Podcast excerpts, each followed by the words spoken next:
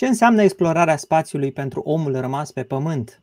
Cum a făcut explorarea spațială viața noastră mai bună până acum? Cum poate contribui ea la a ne face viața mai bună în viitor? Ce se poate cerceta și produce în microgravitație? Și ce este microgravitația? La aceste întrebări și altele din același domeniu ne va răspunde Ioana Cozmuță, cercetător și antreprenor, fondatoare și CEO al G-Space, o platformă care își propune să revoluționeze producția de materiale în gravitație zero.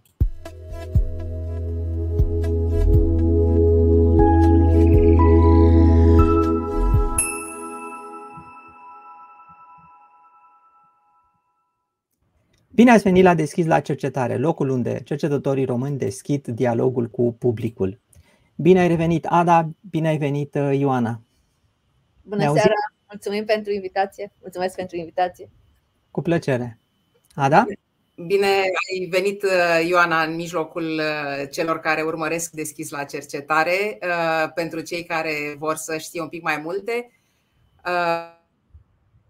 de fizică și are un master în biofizică și fizică medicală de la Universitatea Babeș-Bolyai din Cluj și un doctorat în fizică aplicată de la Universitatea din Groningen. A făcut studii postdoctorale la Caltech și Stanford și a lucrat la NASA timp de 13 ani. Are peste 200 de articole, a primit premii pentru cercetare științifică în domenii de la știința materialelor la efectul microgravitației. Și din 2018 este fondatorul și CEO al G-Space, o companie bazată în Silicon Valley, dedicată materialelor care pot fi produse în microgravitație. Ioana este membru al International Academy of Aeronautics, are o mulțime de apariții publice în care vorbește despre intersecția dintre tehnologie, educație și business, la granița dintre pământ și spațiu. Deci, unde ești, Ioana? Te afli pe pământ sau ești cu capul în nori? Depinde, vezi, asta este de formare profesională. Dacă stau, de fapt, pot să spun că sunt în fața calculatorului, gravitația mă ține ancorată de scaunul în care stau, dar mental energia mea vine din spațiu cosmic, acolo lucrez toată ziua. Pentru cei care ne urmăresc, probabil v-ați dat seama, Ada nu are o conexiune foarte bună, este la Iași, la unul dintre evenimentele pe care le susține acolo. Nu știu, nu te-am întrebat, Ada, dacă vrei să spui puțin ceva despre evenimentul pe care îl susții la Iași? Dacă mă ajută conexiunea de internet, e vorba de Games of Science, un proiect în care întâi facem un training și apoi provocăm cercetătorii români tineri să vorbească despre cercetările lor pe înțelesul publicului și foarte pe scurt, începând de la 15 secunde până la 3 minute, pe principiu pe care dacă nu captezi atenția în 15 secunde, nu te ascultă nimeni nici 3 minute, nici 3 ore și cu atât mai puțin 3 ani. Noi o să încercăm să o captăm astăzi. O să începem cu premiul, ca de obicei. Am primit deja o întrebare la care Ioana va răspunde. Hai să punem întrebarea și după aceea să dăm premiul. Uite, am primit o întrebare, Ioana, de la Ana Maria. S-au folosit până acum materiale din spațiul cosmic pentru fabricarea componentelor electronice? Da, e o întrebare foarte interesantă, Ana Maria, și te felicit pentru gândirea din spatele întrebării. Nu mi-e foarte clar exact dacă te referi la materiale, cum să zic eu, recoltate în spațiu cosmic și folosite acolo pentru a crea sistemele acestea electronice sau materiale duse de pe Pământ în spațiu cosmic în așa fel încât aceste sisteme electronice să fie produse în orbita Pământului. Răspunsul la ambele întrebări este nu, din câte știu eu. Poate la a doua întrebare aș zice că există niște prototipuri de laborator foarte de vreme în stadiu de cercetare, dar în niciun caz, cum să zic eu, deci într-un sistem în care acest proces este controlat într-un mod automat. Deci te felicit pentru întrebare, dar ce vreau să spun este că într-acolo ne îndreptăm în ambele direcții și în acela de a produce, de a muta producția în spațiu cosmic. Și materialele electronice, printed electronics, este de fapt una din direcțiile principale de dezvoltare. Și deci pe termen mai lung este, bineînțeles, mineritul asteroizilor, mineritul pe suprafața Lunii pentru a recolta materialele de bază și după aia din aceste materiale de bază să faci printed electronics și alte componente. Ok, o rugăm pe Ana Maria să ne scrie la cercetare, deschis la cercetare la gmail.com.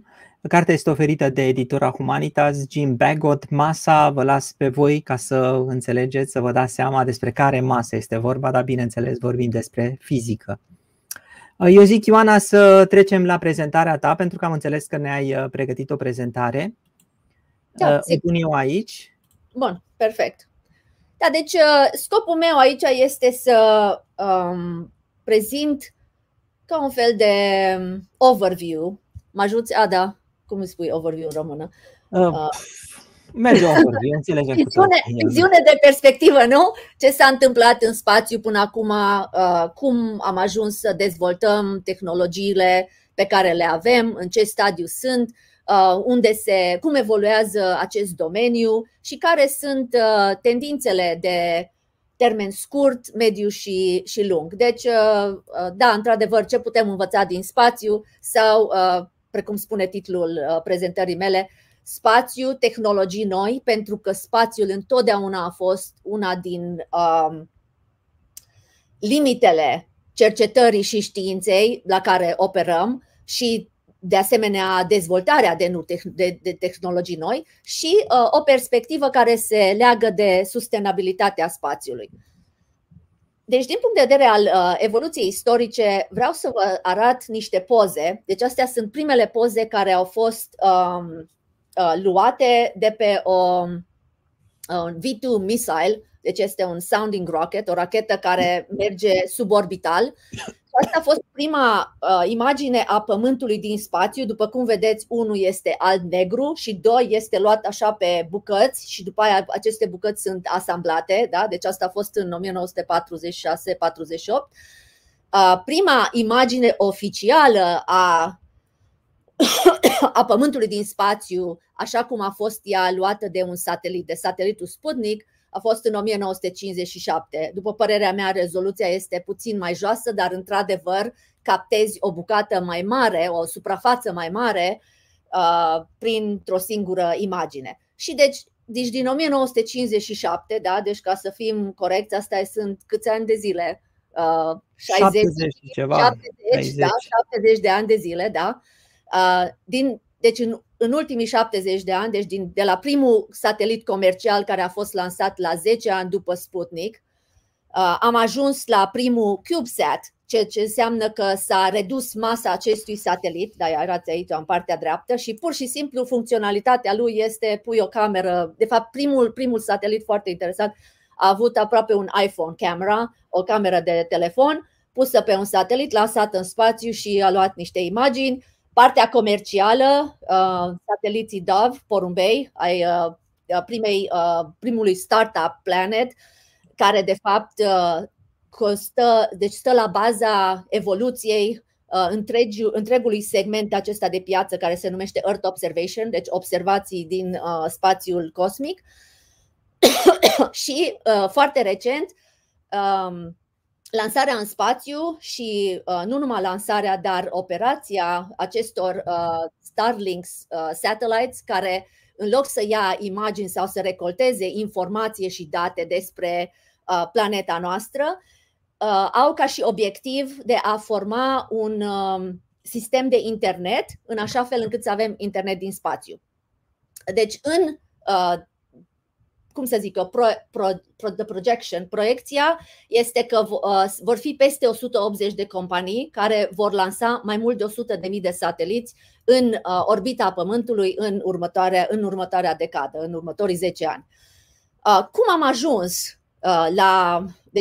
am ajuns la acest stadiu de evoluție? Bineînțeles că totul originează din bugete de cercetare ale guvernului, dar aceste bugete deci să zic în jur de 10 ani au constat între 175 și 200 de miliarde de dolari, s-au concretizat în contracte către industria aerospațială, da, pentru a dezvolta sisteme de lansare, sisteme de sateliți, da, cum se vede aici, operațiile legate de sateliți, segmentul terestrial, nu de comunicare al sateliților, și după aia serviciile care au fost oferite prin dezvoltarea acestor tehnologii, direct sau indirect publicului. Da?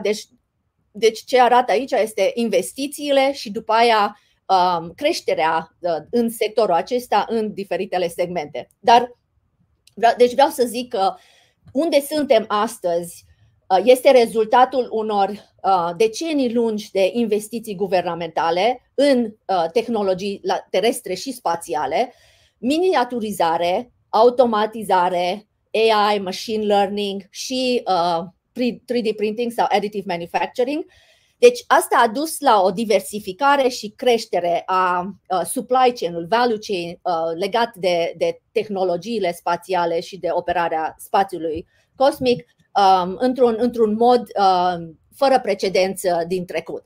Două bariere care au fost reduse, unul prin faptul că cel puțin în ultimii, aș zice, din 2012 încoace, deci cam 20 de ani, în Statele Unite au realizat importanța parteneriatelor public-private și mai ales primul contract COTS, Commercial Orbital Transportation System, care a fost dat companiei SpaceX, a marcat un punct de inflexiune extraordinar în ceea ce numim astăzi mișcarea New Space. Deci nu numai că asta a dus la foarte multe companii care oferă servicii comerciale de lansare și de operare în spațiu, față de înainte, toate aceste servicii erau create de guvern, operate de guvern, pentru guvern. Deci extinderea asta și interacțiunea cu domeniul comercial a însemnat foarte, foarte mult pentru unde suntem astăzi și pentru oportunitățile care se deschid și care sunt de asemenea tangibile, nu numai de domeniului science fiction. Deci creșterea accesului în spațiu, cum arată aici numerele acestea, deci înainte erau poate 1-2 lansări pe an, și din 2015 încoace avem aproape lansări în fiecare lună în spațiu și de asemenea costul lansării unui kilogram de materie în spațiu. Deci asta este un nivel de referință. În era guvernamentală era undeva peste $30.000 pe kilogram și în momentul de față, mai ales folosind reuzabilitatea acestor sisteme de lansare și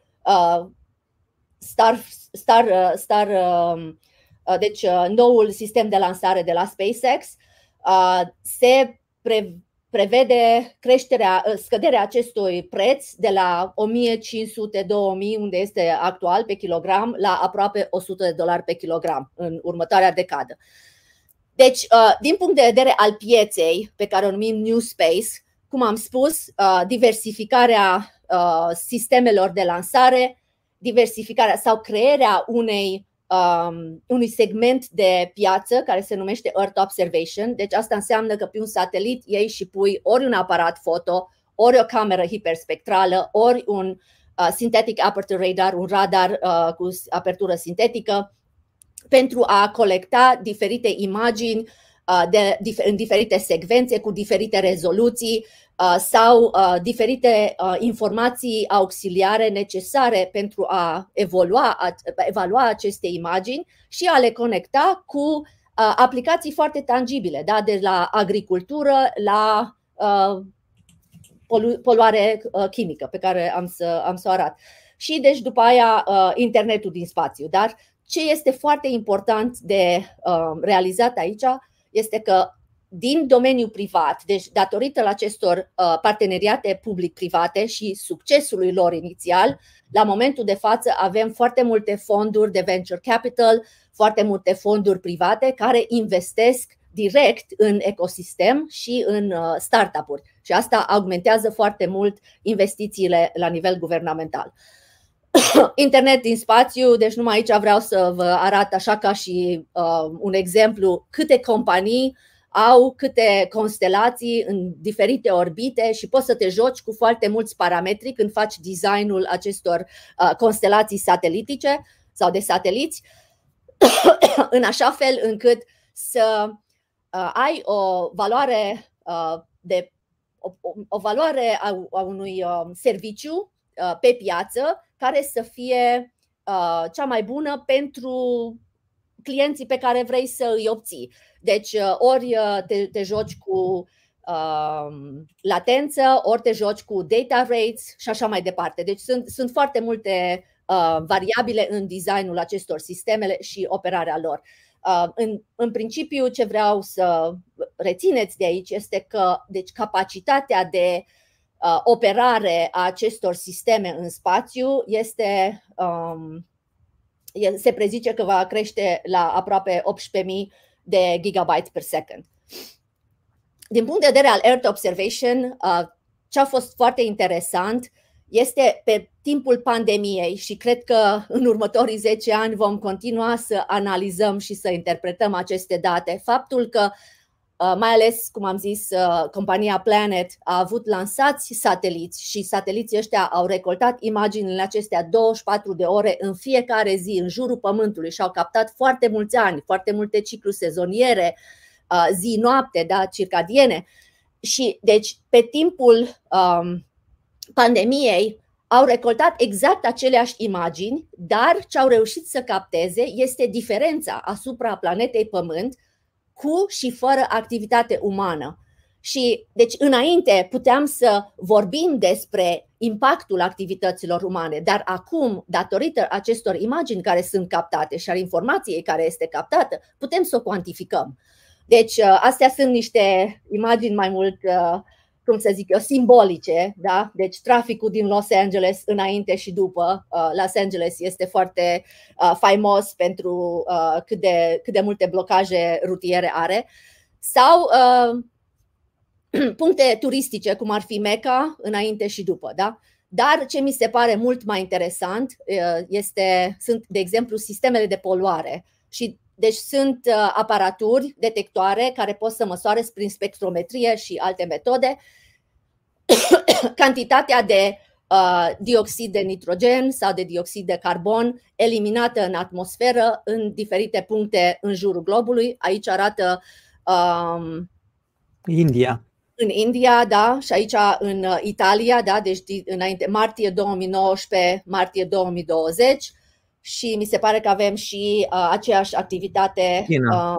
În China. Da. Da. Deci, Ioana, dacă vrei, poți să bei un pahar de apă dacă te deranjează tusea. Că nu e niciun fel de problemă. Într-adevăr, e fascinant, cel puțin la China, cât de mare este diferența, de ce, într-adevăr, au avut un lockdown de adevăratele. Da, exact. Da. Da, deci se vede unde și cine au avut măsuri mai stricte, nu? De carantină, nu? Da. Dar mi se pare interesant că tu, de fapt, aici ai arătat doar două aplicații, observarea Pământului și telecomunicațiile.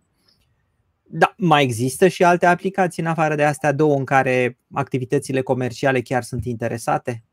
Deci astea sunt segmentele cele mai importante de piață la momentul de față, da? Deci pe lângă aplicații guvernamentale și bineînțeles, comunicații din spațiu, nu? GPS și așa mai departe. Da, deci, da, interesant. Sunt segmentele tradiționale, aici vorbeam mai mult de partea de New Space, da? Da. Ce mi s-a mai părut interesant, așa, deci vreau să spun că original a fost compania Planet, da? Deci nu a existat niciun value chain. Deci ei făceau imaginile. Sateliții aceștia. Nu, ei făceau sateliții. Aici în San Francisco, în downtown, aveau un cum să zic eu, un clean room unde îi construiau sateliții, îi duceau, îi lansau, puneau imagine, recoltau imagine, analizau imagine, deci făceau toate funcțiile end to end, da, de la un capăt la altul. Și cu timpul, pentru că valoarea a ceea ce au adus ei pe piață a crescut atât de mult, deci în jurul lor s-a creat un adevărat value chain, ceea ce înseamnă că, deci pentru cei care studiază emerging markets, da, este o chestie foarte interesantă unde vii cu o idee extraordinară, creezi o companie și compania aceasta creează o adevărată industrie și un adevărat segment de piață.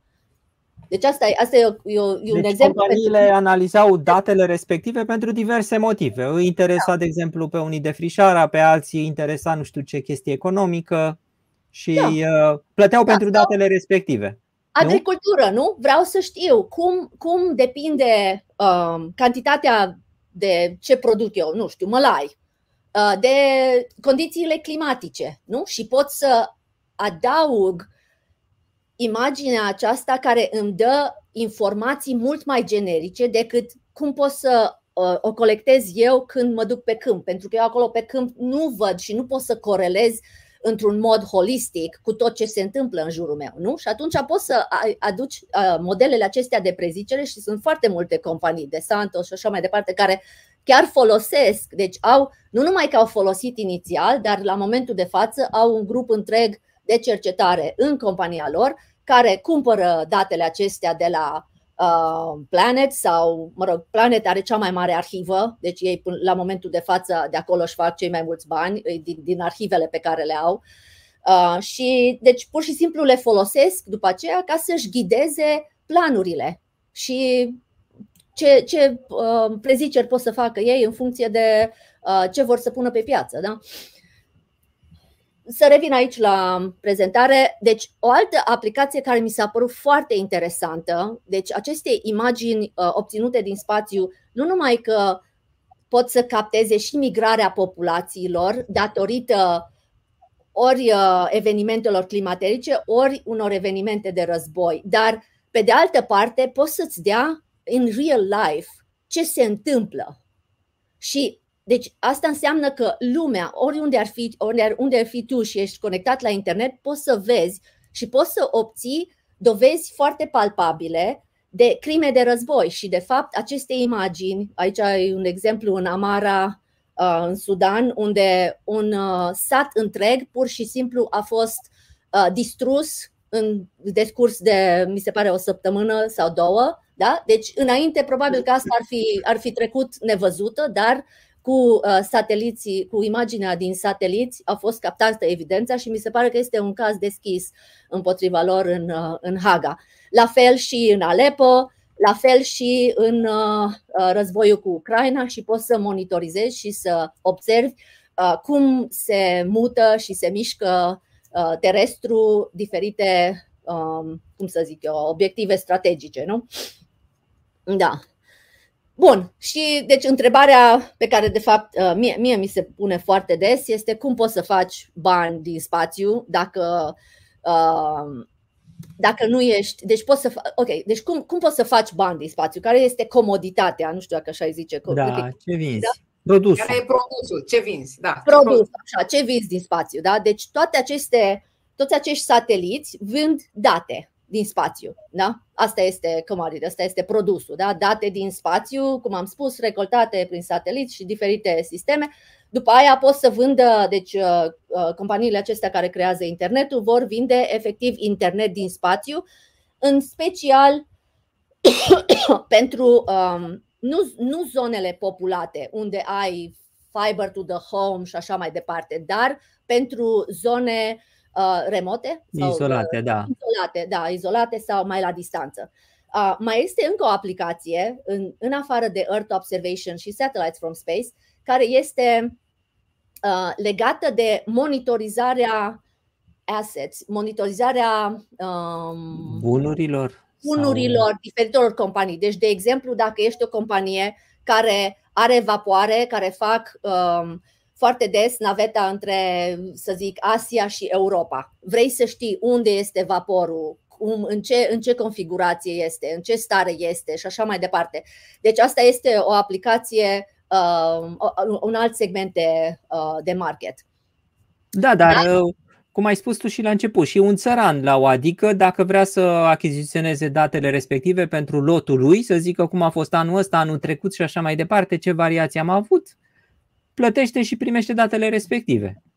Da, și mi se pare că e chiar o companie din Olanda, nu-mi vine numele chiar acum în minte, dar ei aveau exact o aplicație unde ei cumpărau imaginile acestea și mi se pare că piața lor cea mai mare de desfacere a fost în Africa, unde într-adevăr, deci în momentul în care aveai un telefon, puteai să-ți descarci aplicația și te ajuta să faci managementul cum să zici, cropului, producției, da, recolte. Recolte, așa, mulțumesc, recolte, da. Deci, într-adevăr, aplicațiile acestea au evoluat de la niște chestii abstracte la niște chestii foarte tangibile pentru, cum să zic eu, nu numai de la afacere la afacere, business to business, dar business to commercial user, deci direct la utilizator.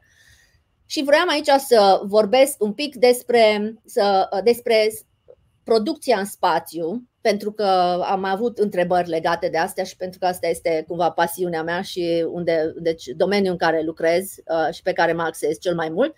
Vreau să spun că undeva în 2017 am avut, deci există o piață pentru cercetare și dezvoltare în domeniul microgravitației. Ce înseamnă asta? Mai mult o combinație de utilizatori academici, unde vrei să descoperi ce se întâmplă dacă iei o bacterie, o muți în spațiu, ce se întâmplă dacă iei un material și în aceleași condiții încerci să-l produci în spațiu, ce se întâmplă cu o fibră musculară, da? Deci tissue, dacă o supui unui stres terestru sau în același timp o supui aceluiași stres, da? Deci electrical stimulation, stimulare electrică, plus mediul gravitațional, plus probabil influența sau impactul radiației cosmice din spațiu, care este mult mai agresiv decât pe Pământ.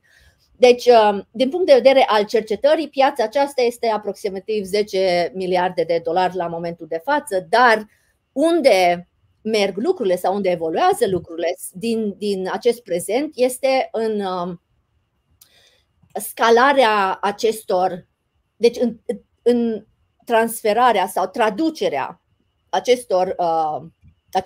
acestor cunoștințe noi pe care le colectezi prin cercetare și dezvoltare, deci traducerea lor în aplicații și în produse pe care să le vinzi pe piețele terestre, pentru că piețele terestre sunt cele mai, există la momentul de față, acolo poți să vinzi ceva, nu există o piață spațială.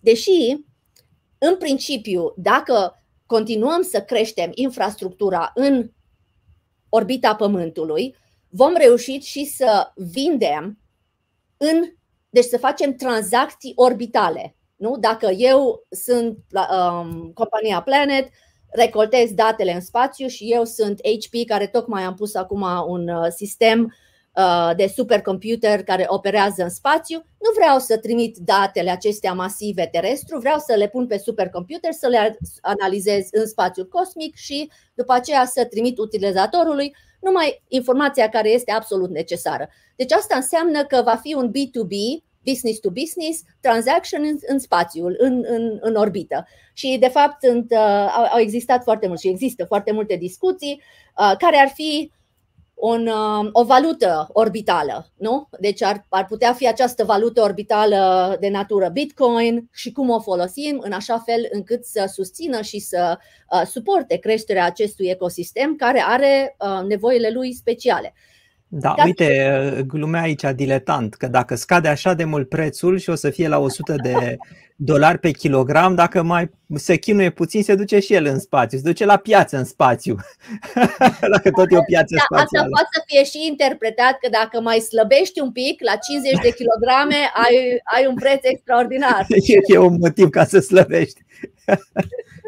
Bine, și am putea întreba și unde îl cântărești, că dacă îl cântărești în spațiu s-ar putea să cântărească mai puțin și la ce anume greutate. Nu, că a zis kilograme și masa este peste tot în spațiu. Dar a zis Newton. Dacă era Newton, da, erau mai puțini în spațiu, dar a zis kilograme și masa e peste tot aceeași în spațiu. Plătești de unde pleci. Deci dacă cumva ajungi pe gratis, inventezi teleportarea, te duci pe lună, atunci plătești kilograme mai puține. Da, dacă sunt în Newton. Așa, deci și spuneai de această piață spațială care se va dezvolta. Da, deci sunt două considerații aici. Este foarte greu să prezici exact care este mărimea pieței respective, da? Deci în principiu una din aplicațiile la care lucrează, deci eu când am fost la NASA am fondat prima companie care a creat tehnologia de producția fibrei optice în spațiu. La momentul de față, dacă mai bine țin eu socoteala, sunt vreo 10 care încearcă să creeze sau să producă același produs, să zic așa, aceeași fibră optică. Și asta este numai un domeniu, da? Dar numai puțin aici. Da. De ce să faci fibra optică în spațiu? În cazul acesta, deci trebuie să ajungem să discutăm, să despicăm. Nu, dacă ai niște slide-uri după aceea, le ai pe slide-uri, vorbim după aceea. Dar dacă nu le ai, cum să răspunzi? Pe fibra optică nu am, deci putem să discutăm aici. Telecomunicațiile la momentul de față se bazează pe fibră de quartz, siliciu, da? Așa.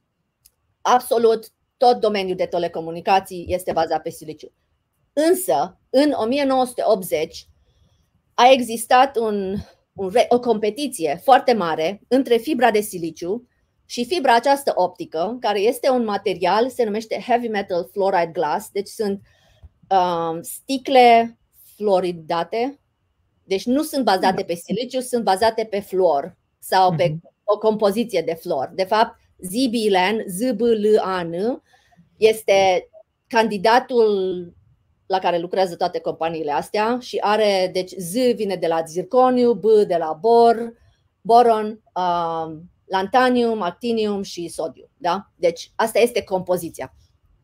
Pentru siliciu, probabil că nu ar conta foarte mult dacă ai face producția în spațiu sau nu. Dar pentru aceste materiale care au în compoziție specii atomice foarte grele, deci dacă te uiți în sistemul periodic, da, toți atomii ăștia pe care i-am înșirat eu înainte, ZBLAN, sunt foarte grei. Și în momentul în care procesezi sticla aceasta, deci încălzești sticla devine viscolichidă. Și asta este o chestie foarte importantă, ca să poți să faci dintr-un glas solid, dintr-o sticlă solidă, să faci o fibră optică, trebuie să știi foarte bine cum să încălzești această fibră optică în așa fel încât materialul să-și păstreze, să rămână în regimul viscoelastic. Dacă o încălzești prea tare, devine fluidă și n-ai ce să faci cu ea. Dacă nu o încălzești suficient,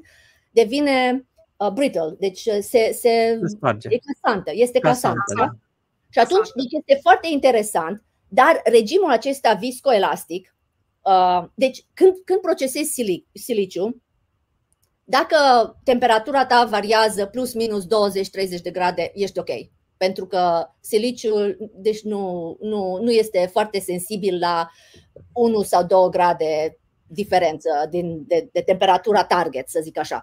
În schimb, pentru sticlele acestea de fluor, bazate pe fluor, este foarte important să ai controlul temperaturii 0,2-0,5 de grad Celsius. Da?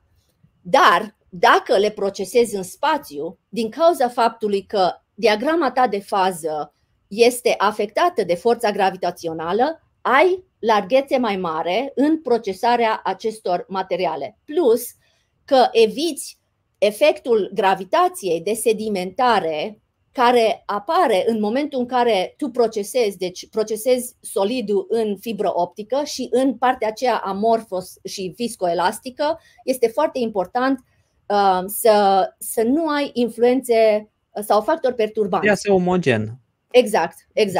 Din cauza gravitației, probabil că ai o densitate mai mare jos, ceva de genul ăsta, inomogenități în densitate. Exact, ai o direcție preferențială și deci în momentul în care ai o direcție preferențială, dacă te gândești ce se întâmplă cu aranjamentul atomic, ajungi să nu, deci forța gravitației intervine în landscape-ul de energie pe care atomul poate să și-l aleagă sau nu atunci când are opțiunea de a-și alege unde se stabilizează, da? Pentru că întotdeauna atomii ăștia și, atomii sau colecțiile atomice întotdeauna se duc în pozițiile cu energie minimă, da? Da, eficient energetic. Aici intervine efectul forței gravitaționale. Același principiu se aplică și la materiale semiconductoare. Deci dacă te duci și iei un wafer pe care industria terestră spune, domnule, deci ăsta nu trece quality control-ul, dar îl reprocesezi în spațiu, reușești să rearanjezi niște bucățile acestea, granulele din material, în așa fel încât să ai o structură mai omogenă. Prin urmare, dacă ai mai puține defecte, ai performanță crescută. Deși de asta, deci până la urmă îl faci în spațiu pentru că efectiv ajută la procesul de fabricație. Dar aici e aproape $1 miliard, nu? Fiber Optics in Space, aproape $1 miliard. Da, asta este prezicerea. Asta înseamnă că deja există companii care produc în spațiu sau este doar o predicție pentru viitor? Este o predicție, da, deci de-aia am pus cumva în cutiuța asta roșie, da? Deci asta este ceea ce se numește un market forecast. Dar vreau să spun că diferența între cele două linii de jos și astea 4 de sus, care sunt luate dintr-un McKinsey report, un raport McKinsey care a apărut anul trecut, da, în 2022, da, în iunie. Deci ei au încercat să fie puțin mai realiști și să spună care este posibilitatea. Deci dacă o companie terestră lucrează cu o companie spațială să creeze o linie nouă, inovativă de business, atunci linia aceea inovativă de business, pentru că folosește spațiu sau cunoștințele din spațiu în inovația produsului lor, le poate duce la noi surse de revenue, deci de a face câștig. Da? Așa, de câștig, da? Între, mă rog, dacă e pharmaceuticals, între 2,8 și 4,2 miliarde, beauty, personal care, semiconductoare și așa mai departe. Ceea ce mi se pare o măsură mult mai realistă în care este oportunitate aici, da? Mă uitam să știu un pic și la timp, că suntem la 37. Mai spune-ne câteva lucruri interesante și după aceea o să trecem și la întrebări. Bun, deci care sunt alte oportunități legate de in-space manufacturing? Unul la mână, mai ales în Statele Unite, în ultimii 2 sau 3 ani s-au investit foarte mult, fantastic de mulți bani. Caltech mi se pare că a primit 100 de milioane în dezvoltarea a ceea ce se numește Space Solar Power. Deci o sursă cu adevărat curată de energie, pentru că aceste panouri solare, mai ales dacă crezi infrastructura să le produci în spațiu, ele pot să fie operate în spațiu, să capteze, să stocheze această energie și după aceea această energie să fie transmisă terestru. Există tehnologii care pot să facă acest transfer de energie, se numește microwave, deci sunt bazate pe microunde, da, microunde. Asta este lungimea de undă. Nu știu cum ar funcționa asta direct la utilizator, dar sigur ar putea aceste ferme spațiale solare să transmită energia la niște centre, centre majore de energie, deci de sursă de energie terestră, da? Pe lângă asta, ce am vrut să arăt aici în partea stângă, da? Deci nu suntem la faza 0 de manufacturing in space. Acesta este un laborator. Deci în terestru, când creăm materiale semiconductoare, da? Deci ai nevoie de un clean room. Ce faci într-un clean room? Creezi vacuum artificial, vid artificial și temperaturi foarte joase, da? Și plus vrei să controlezi să nu ai nicio impuritate, da? Bun, deci acesta este un scut aproximativ 4 metri în diametru, a fost operat, deci mâna aceasta este legată, îl leagă de Space Shuttle, de naveta spațială și în vidul creat in the wake of this, deci în momentul în care muți viajul navetei. Așa, bun. Deci în acest vid creat din cauza mișcării orbitale a navetei în jurul Pământului, deci ai vid natural, nu trebuie să folosești energie terestră sau alte resurse terestre să creezi acest vid.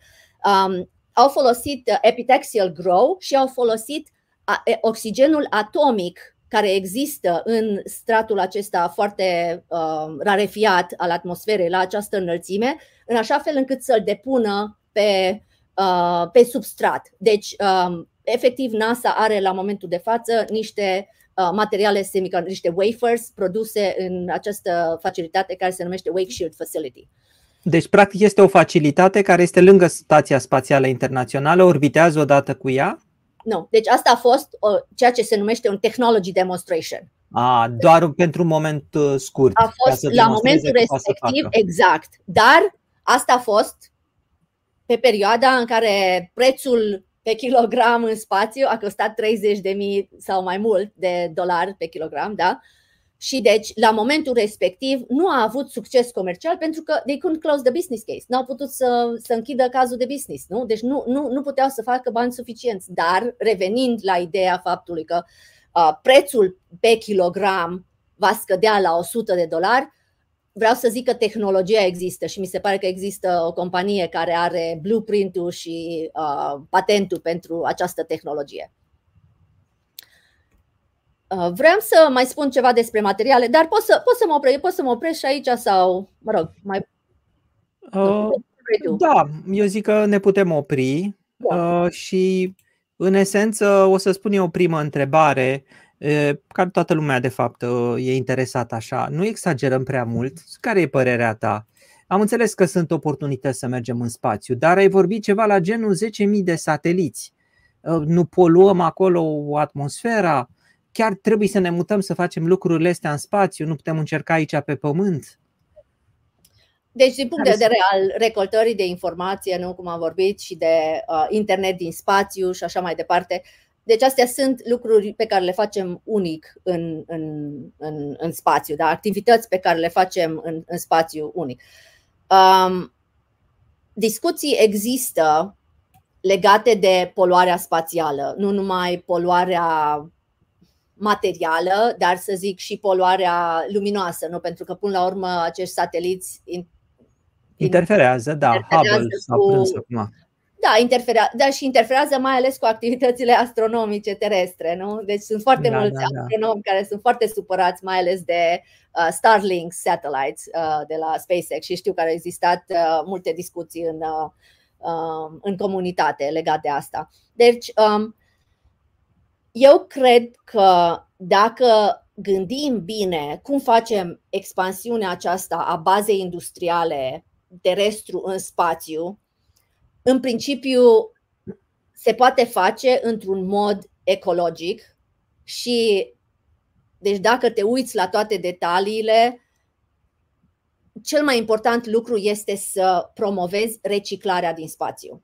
Și sunt foarte multe companii la momentul de față care creează tehnologiile și deci sunt în stadiul ăsta de technology demonstration, unde au ceea ce se numește space tugs, deci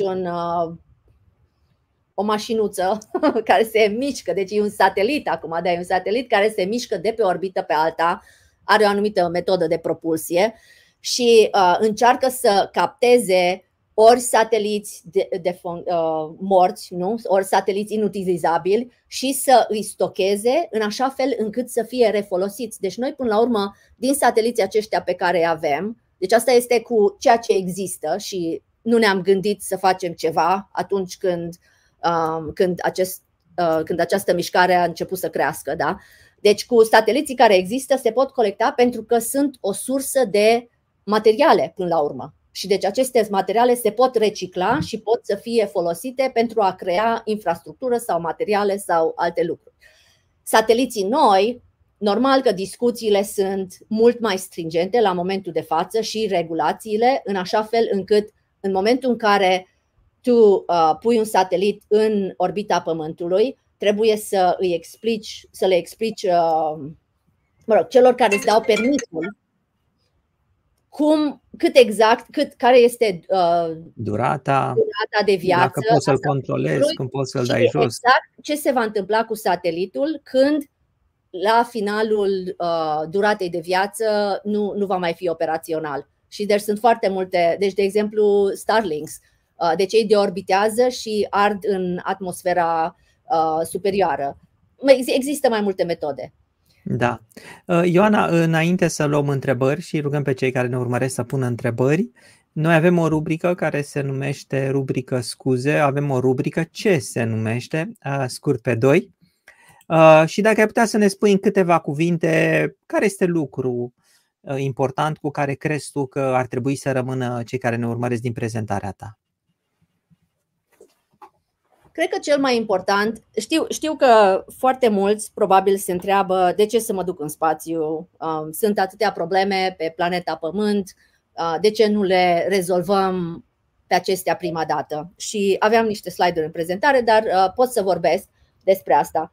Deci, părerea mea este că la momentul de față, realitățile, și astea sunt realități bazate pe date foarte clare, este că Pământul este suprapopulat. Resursele nu ajung și nu vor ajunge pe termen lung să susțină creșterea populației. Avem foarte multe conflicte, așa cum am văzut. Majoritatea motivelor din spatele acestor conflicte sunt legate de resurse și de dominanță geopolitică.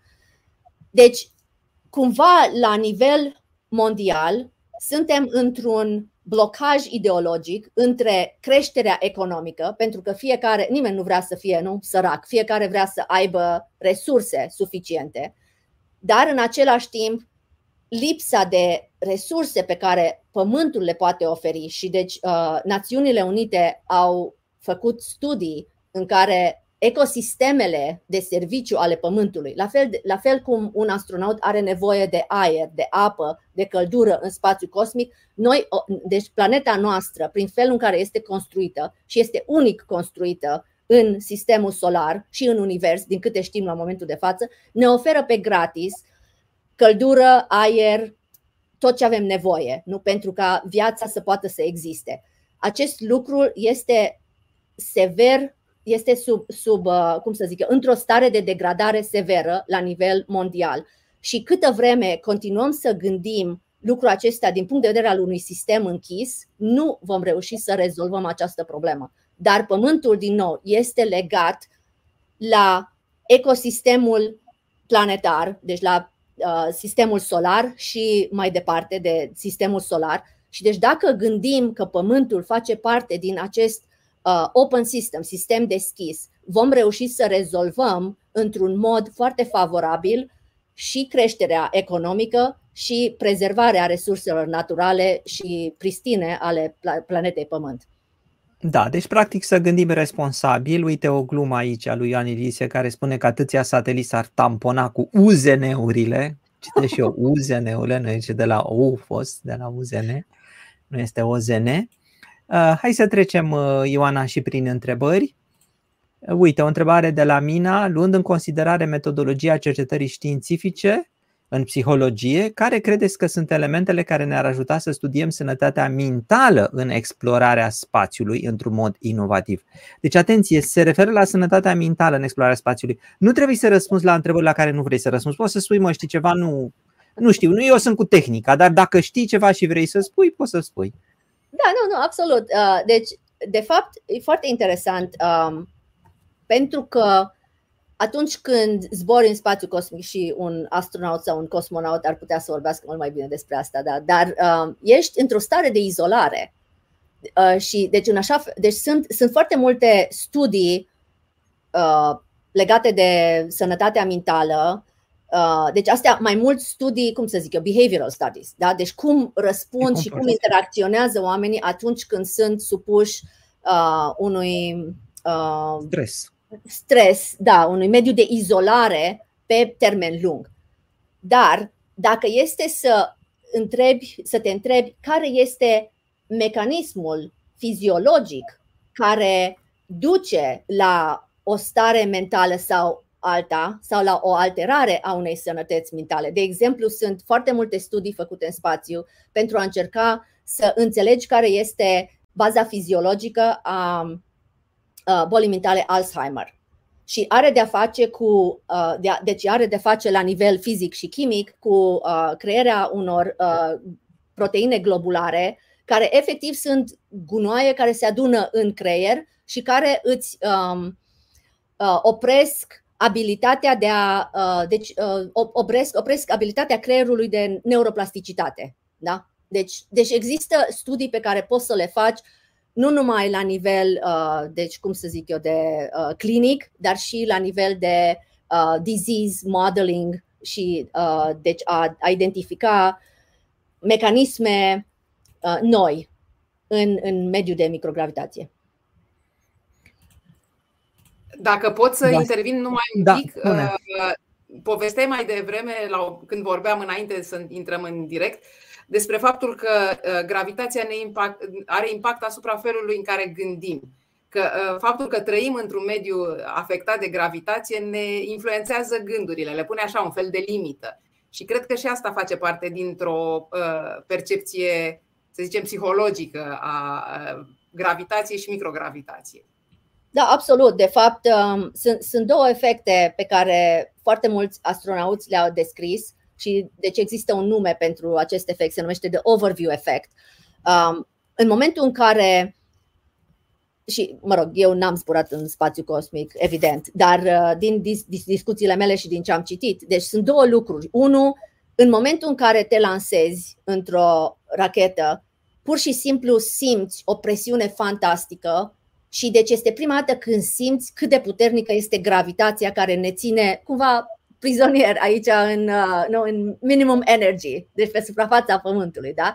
Și deci faptul că ajungi în spațiu și pur și simplu plutești te ajută să te scapi de limitările fizice, da, ale corpului fizic și să poți să fii o conștiință pură. Deci asta este un efect de care foarte mulți astronauți și cosmonauți vorbesc. Al doilea este faptul că în momentul în care ajungi să vezi Pământul de sus, nu numai că îl vezi într-un mod mult mai general, cum am văzut și din imaginile acestea, dar panorama aceasta se perindă cu o viteză fantastică și vezi tornadoes din spațiu, deci le vezi de cealaltă parte. Plus că poți să te uiți înspre spațiu și să-ți dai seama, din nou, cât de unic este Pământul. Deci sunt niște efecte fantastice pe care ajungi să le conștientizezi și ajungi să înțelegi că noi, oamenii, suntem în simbioză cu planeta aceasta și trebuie, cum a zis și Cristian, să fim foarte responsabili în ceea ce facem și cum facem ca să o protejăm. Deci creezi o altă legătură emoțională, sentimentală cu planeta aceasta și nu numai, cumva te învață să realizezi, cum a zis Marcus Aurelius, că ești un cetățean al lumii, nu ești neapărat numai un cetățean al unei țări sau alta, ci ești un cetățean al lumii și ai o responsabilitate dincolo de responsabilitatea ta ca și cetățean al unei țări. Și deci ce ziceai tu, Ada, într-adevăr, gândirea noastră este calibrată într-un mediu gravitațional. Dacă eu scap un obiect, mă aștept ca obiectul acesta să cadă pe pământ. Absolut tot ce gândesc este limitat de mediul gravitațional. În momentul în care înlături gravitația, trebuie să-ți recalibrezi intuiția și asta te forțează să gândești altfel, să simți altfel, să îți deschide noi orizonturi. Da. Ioana, dacă vrei poți să-ți muți browserul, fereastra cu browser pe laptopul unde ai camera, dacă vrei. Da, dacă mai poți să pui, uite, ultimul slide aici, pentru că, deci, împreună cu două aici, antreprenoare, nu? Da, așa. Cristina Korp a lucrat cu Buzz Aldrin, care este primul astronaut care a călcat pe lună, da? Primul om care a fost pe lună, care a pus piciorul pe lună, așa, și Ioana Tucker. Deci, împreună cu ele organizăm un eveniment care se numește Aim Higher în București. Numai puțin, Ioana, că vrea să zică Ada ceva. Spune, Ada. Al doilea, Buzz Aldrin al doilea. O să vină lumea și o să ne tragă de urechi. Buzz Aldrin a fost al doilea. Deci Buzz Aldrin vine în România? Nu, el nu o să vină în România. Deci ea a lucrat cu el, dar sunt alți astronauti. Deci Dumitru Prunaru, mai este o astronaută, Nicole Stott, și deci americancă, și o astronaută din Egipt. Am uitat numele ei. Deci ei trei vor fi prezenți în București. Ziua de 11 este ziua deschisă pentru public. Ziua de 13 va fi la Palatul Poporului, sponsorizată de Ministerul Inovației. Și ziua de 14 va fi mai mult ca un fel de gală. Am aici link-ul la eveniment și vă invităm să participați și să veniți să puneți întrebări și în persoană. Da, perfect. Bun, și acum poți să mut ecranul din cadru. Da, acum poți să-l muți, că ai prezentat chestia asta. Hai să mai căutăm aici niște întrebări. Care credeți că va fi materialul minune al viitorului imediat? Dacă crezi că va fi unul? Eu cred că nu va fi un material neapărat, ci faptul că vom reuși să stabilizăm material formulations, de formule materiale, în mai multe domenii. Deci, de exemplu, asta este și ZBLAN, deci fibra asta optică de care ziceam. Una din modalitățile de a face produsul mai bun este de a stabiliza formulări noi. Deci, și asta se aplică, deci, nu numai la sticle, ci și la metale, compozite și așa mai departe. Deci nu pot să spun că este un material anume care să aibă prioritate. Crearea de fabrici simple în spațiu nu ar reduce poluarea atmosferei de pe Terra? Ba da, absolut. Deci este de fapt partea de industrial manufacturing, este contribuția numărul 4 la poluarea globală la momentul de față, nu numai prin chimicalele pe care le elimină în atmosferă, ci și prin faptul că este, cum se numește, energy intensive. Deci consumă foarte multă energie și apă. Apa este folosită pentru răcire. Deci chiar aveam un exemplu atunci când faci materiale semiconductoare, nu? Pe materiale semiconductoare, pe astea faci integrated chips, integrated circuits. Avem în fiecare cell phone, avem probabil în jur de 100 de circuite integrate și pentru fiecare circuit integrat folosești aproximativ 8.000 de litri de apă în răcirea acelui circuit integrat și producția de circuite integrate este în jur de 8 miliarde anual. Deci vă dați seama cam ce consum masiv de resurse într-adevăr se folosește în industria de producție. Deci dacă reușim să mutăm industria de producție în spațiu și să o facem, nu numai să o mutăm așa cum este acum, ci să o facem green, deci efectiv să facem redesign și din punct de vedere al form factorului și din punct de vedere al utilizării resurselor și din punct de vedere al ceea ce s-ar elimina în urma procesului de producție. Eu zic că ar face un impact fenomenal și de-aia și lucrez în domeniul ăsta. Am și eu o întrebare legată de asta. Uite aici, dacă există și proiecte de curățare, adică dacă tot producem în spațiu, nu e al nostru, nu ne pasă? Sau există și... Nu, precum am spus, deci există eforturi active la momentul de față de colectare, stocare a sateliților defunct, morți sau inactivi, inoperabili, așa. Da, și de asemenea companii care deci lucrează pe tehnologii de reciclare, să-i folosești ca și raw material și să-i transformi în altceva pe care să-l folosești în spațiu sau altfel. Deci da. Space, și asta se numește space sustainability. Deci folosirea debriului orbital, da? Deci într-adevăr este foarte mult, să zic, gunoi care orbitează în jurul planetei și deci există eforturi masive la momentul de față de a adresa această problemă și de a, cum să zic eu, de a o corecta în direcția bună. Despre Stația Spațială Internațională ISS, va fi intenționat prăbușită în Oceanul Pacific. Ce o va înlocui, dacă știi ceva?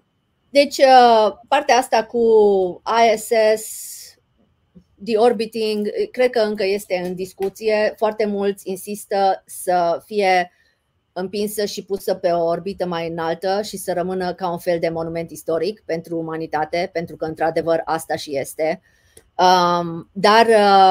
Deci cred că lucrurile astea, deocamdată viața ei se continuă să fie extinsă. În schimb, ce se face la momentul de față, există foarte multe investiții în stații spațiale comerciale, cum ar fi Voyager, StarLab. Deci Voyager este compania, StarLab este numele stației spațiale, Orbital Reef, compania este Blue Origin și mai este Northrop Grumman. Mai sunt alte startup-uri, Orbital Assembly, Elevation Space și așa mai departe, care, mă rog, au diferite variații a ceea ce s-ar putea categoriza stație spațială comercială. Nu înțeleg de ce până acum nu avem o bază lunară în care să facem turist lunar. Elon Musk, ne auzi? Este așa de greu, într-adevăr? Nu-i greu, este costisitor. Care și înseamnă greu? Deci, din nou, depinde unde îți focalizezi investițiile. Da? Deci, chiar citeam acum, deci unul din studiile făcute în Academia asta Internațională de Astronautică se leagă de aspectele multiculturale ale explorării spațiului și capitolul introductiv este scris de un astronaut și el spune că în momentul în care ai 4 colegi cu care plutești în spațiu într-o capsulă, trebuie să fii foarte, foarte conștient cum faci managementul resurselor și trebuie să fii foarte eficient. Și chiar zicea, ce bine ar fi dacă noi pe Pământ am adoptat aceeași mentalitate. Dacă am adoptat aceeași mentalitate, am avea și o bază lunară. Nu, o să încerc și eu asta cu copiii mei. O să încerc și eu cu copiii mei. Da. Dacă ați avea ocazia. Legat de călătoria în spațiu, întreba cineva dacă ai avea ocazie, dacă ai face o excursie, dacă ai vrea să ieși în spațiu. Absolut, da, deci poți să-ți imaginezi niște lucruri, poți să încerci să te pui în situație, dar toți astronauții care au zburat în spațiu au spus că una este să-ți imaginezi cum va fi și alta este să vezi lucrurile pe viu. Da, mi-ar place absolut. Și deci se pare că partea mai impresionantă, din nou, este zborul în jurul Pământului, nu zborul pe Lună. Deci, în momentul în care, deci acest efect de overview effect este mult mai puternic când ești în orbita Pământului și te uiți la planeta de origine. Poate că ți se face o frigă dacă ajungi pe Lună, dar după câteva zile ești la o distanță așa de mare că te gândești, aoleu, cum ajung acasă. Dar dacă ești doar pe orbită, ai acel overview effect și dacă vrei ajungi imediat acasă. Nu, cred că, da, e vorba și de dinamica peisajului. Deci în momentul în care ești pe Lună, vezi Pământul, poți să-l acoperi cu degetul, da? Dar când ești în orbita lui, pur și simplu ți se perindă Sahara și Great Reef și așa mai departe. Deci am înțeles că dinamica de culoare, de variație, plus că de la fiecare orbită la alta, Pământul se schimbă. Deci nu vezi de două ori aceeași imagine. Da. Ce știi despre aceste tardigrade? Mulți sunt interesați așa. Au fost cumva trimise în spațiu tardigrade și studiate? Da, au fost. Sunt mai multe studii dacă cauți pe internet. Tardigrades, foarte interesant. Deci unii, dacă te uiți la microscop, unii au spus, ce urâte sunt, alții spun, sunt cele mai drăguțe ființe, deci depinde dacă îți place biologia sau nu. Dar, într-adevăr, tardigrades sunt cele mai reziliente sisteme biologice pe care le cunoaștem. Deci le poți pune în spațiu cosmic și intră ca într-un fel de mecanism de hibernare automată și deci au capacitatea asta de a supraviețui și când condițiile sunt propice, își revin, deci revin la viață, la activitate, la normal. Deci sunt foarte, foarte multe studii făcute pe tardigrade. Uite, și o întrebare așa mai, ultima întrebare mai ciudată. Unde este mai bine, la NASA sau la SpaceX? Dacă știi. Depinde, da, am lucrat și una și cu alta. Depinde la ce vârstă, câtă energie ai, ce personalitate ai și ce vrei să obții în viață.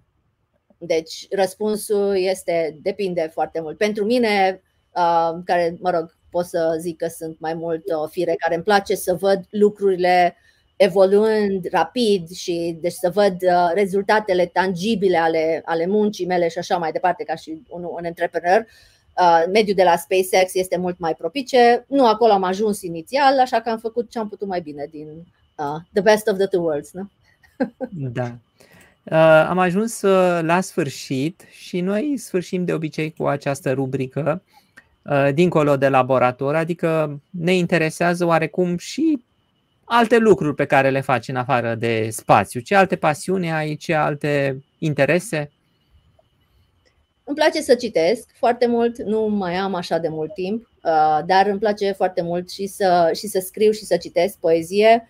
De fapt, chiar citeam în America, luna aprilie este luna poeziei, pentru că a fost recunoscută ca un element foarte important, vorbind de boli mentale, de stabilizare psihică. În sensul că poezia, atunci când te decuplezi de la toți factorii de perturbație, mediu, așa, de ordinul 2. Exact. E fizică. Fizica e un fel de poezie, Cristian, nu cred? Da, dar e cu integrale și cu derivate. Okay, bine, deci o scrii cu alte litere. Okay. Nu o scrii cu versuri, o scrii cu integrale și cu derivate. Așa, și cu limite. Da.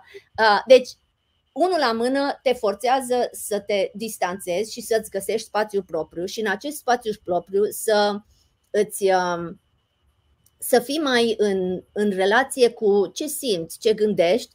Și prin poezie, indiferent că nu trebuie să fii poet național, dar important este să te pui pe hârtie, nu? Și poezia îți oferă acel mecanism a găsi cuvântul care te vindecă sau care te ajută să spui, uite, asta e ce mă necăja sau ce m-a afectat. Deci îmi place poezia și când am timp așa. Pe de altă parte îmi place și să fiu foarte activă și mai ales la vârsta asta am nevoie să rămân activă pentru că toți îmbătrânim. Așa că îmi place foarte mult yoga, tenisul când am timp și schiul. Este ceva ce ai fi vrut să spui și n-ai apucat să spui despre lucrurile pe care le faci sau ceva din România sau din străinătate? Sau dacă e ceva ce ai fi vrut să spui și n-ai apucat să spui? Da, vreau să spun că în primul rând vreau să le mulțumesc părinților mei pentru tot efortul de a mă susține, de a mă îndemna să respect educația și să înțeleg că educația face o diferență fantastică în lume și mai ales pentru mine ca și femeie, într-adevăr, a făcut o diferență fantastică.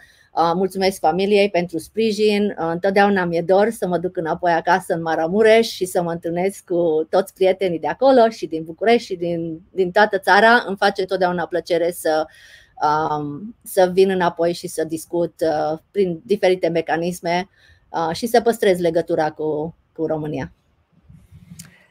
Ada, dacă ne mai auzi, dacă tu vrei să adaugi ceva. Nu ne mai aude Ada. Eu aș zice că să ne oprim aici.